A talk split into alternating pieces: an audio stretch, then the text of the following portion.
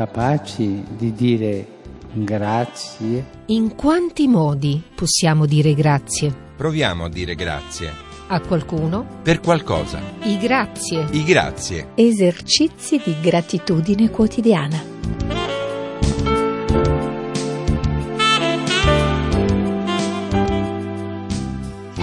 Buonasera a tutti da Laura De Luca. Ogni giorno a quest'ora, come saprete, forse cerchiamo un motivo per dire grazie.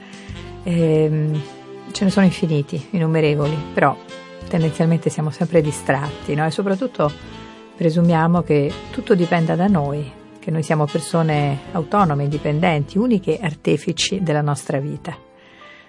Vi vorrei citare questa sera in apertura Marcel Proust. Dobbiamo essere grati alle persone che ci rendono felici sono gli affascinanti giardinieri che rendono la nostra anima un fiore.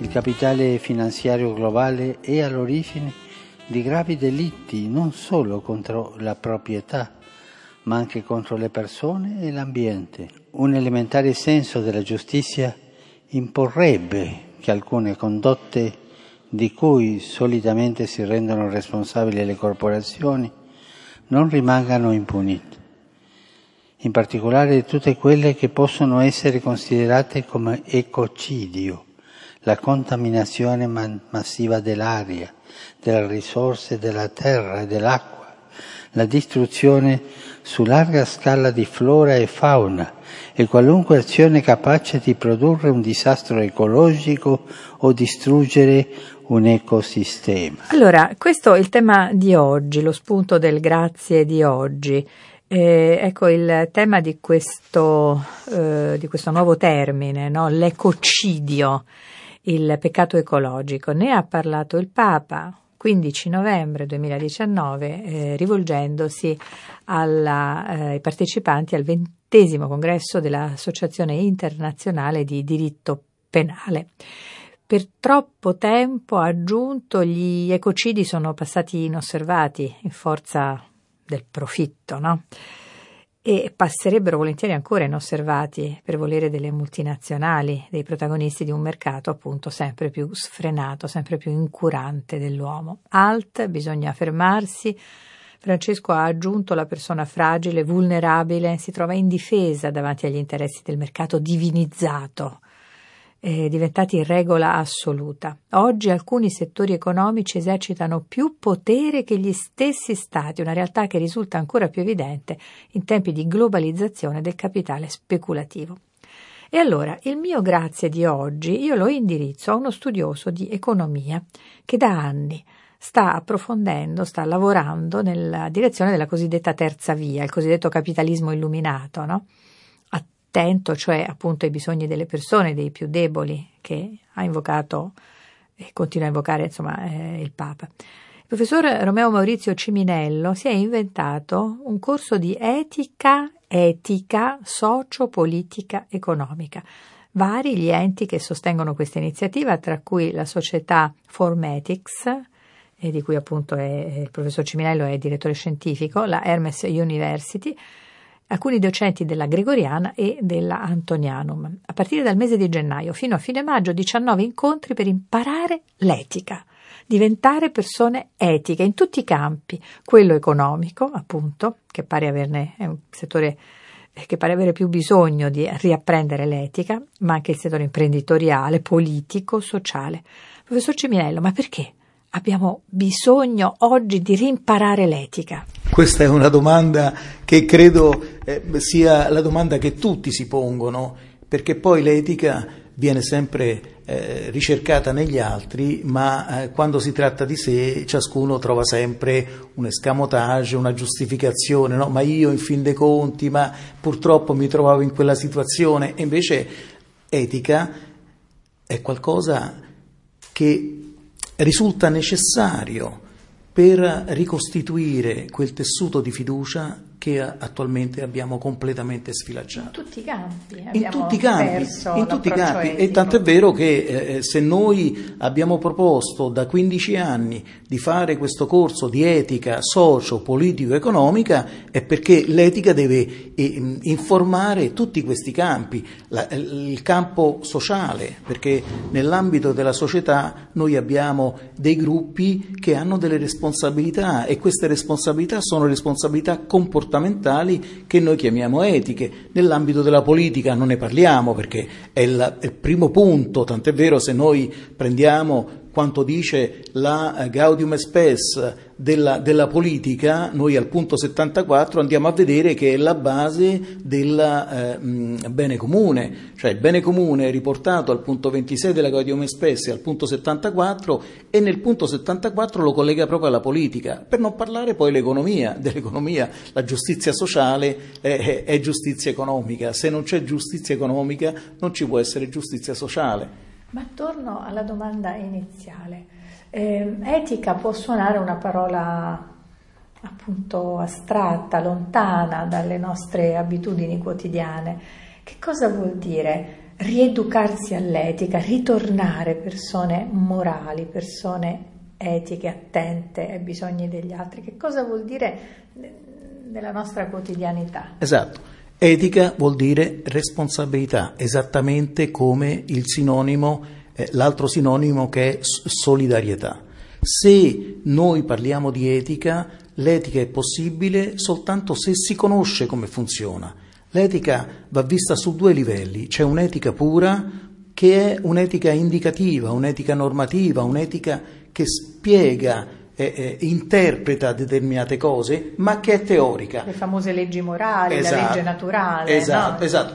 Poi invece c'è l'etica applicata, che è il livello inferiore, e l'etica applicata è praticamente quella che attiene alla persona, al singolo, è un po' come il discorso della giustizia sociale, no? che c'è la giustizia eh, retributi- eh, redistributiva, la giustizia legale e poi c'è la giustizia commutativa.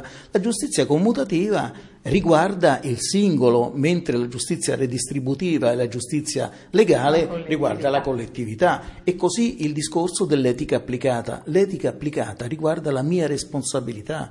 E quindi se io voglio eh, eh capire qual è la dimensione della responsabilità e quindi perché sono responsabile, verso chi sono responsabile, di cosa sono responsabile, quanto sono responsabile, devo capire il processo ma questo processo lo capisco soltanto se, ecco, posso fare un esempio che faccio sempre perché è, è, è indicativo. Allora, quando parliamo di etica pura, noi possiamo parlare della, cioè, la luce. Qual è la luce più bella che conosciamo? Normalmente la risposta è la luce del sole, no? perché la luce del sole non ha pari e, e, quando uno la conosce sa che è, è ambita da tutti e anche e, il, il, buon Platone già lo, parlo, lo, lo diceva nella caverna, bene, già nella caverna no? l'idea del bene. L'idea del bene.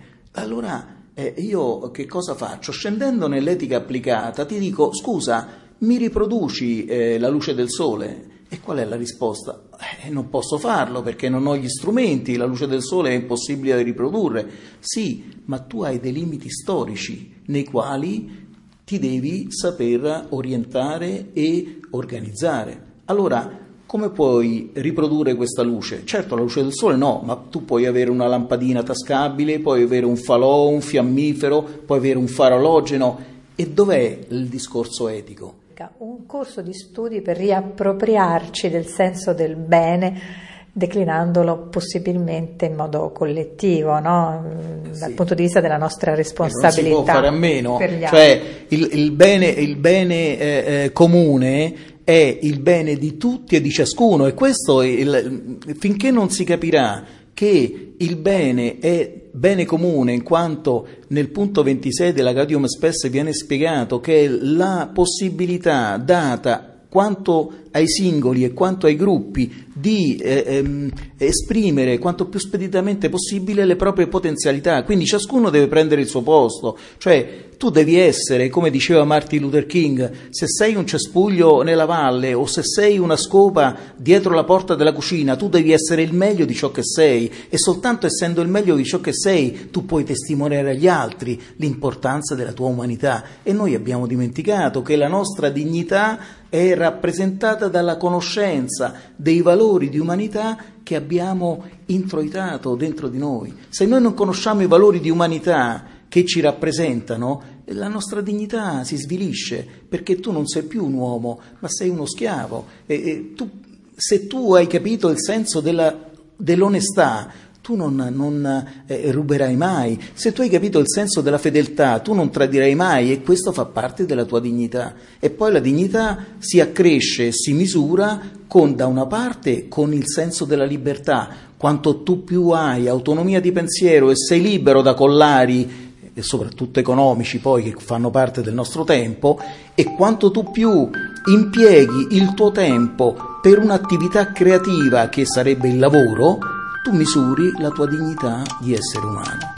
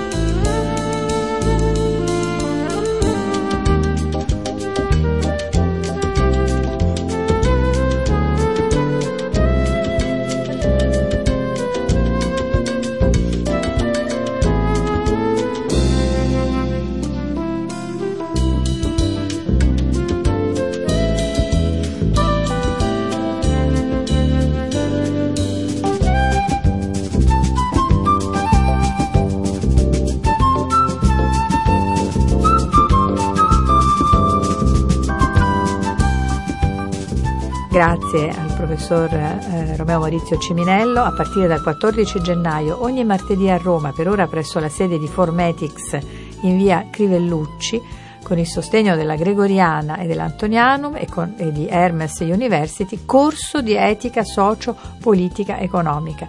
Ne abbiamo davvero bisogno.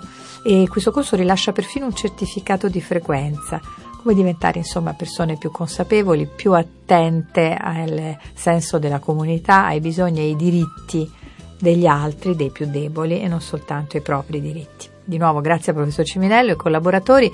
Vi avviso che domenica nel corso del faccia a faccia delle ore 19 su questo stesso canale approfondiremo la chiacchierata con il professor Ciminello e con uno dei docenti del suo corso, il professor Mauro Liguori. Cari amici, i grazie di oggi terminano qui. Sono in onda tutte le sere da lunedì a venerdì alle 19.32 qui su Radio Vaticana. Per chi rimane con noi adesso ci sono i gioielli del nostro archivio storico, le voci dei grandi papi del passato. Ciao!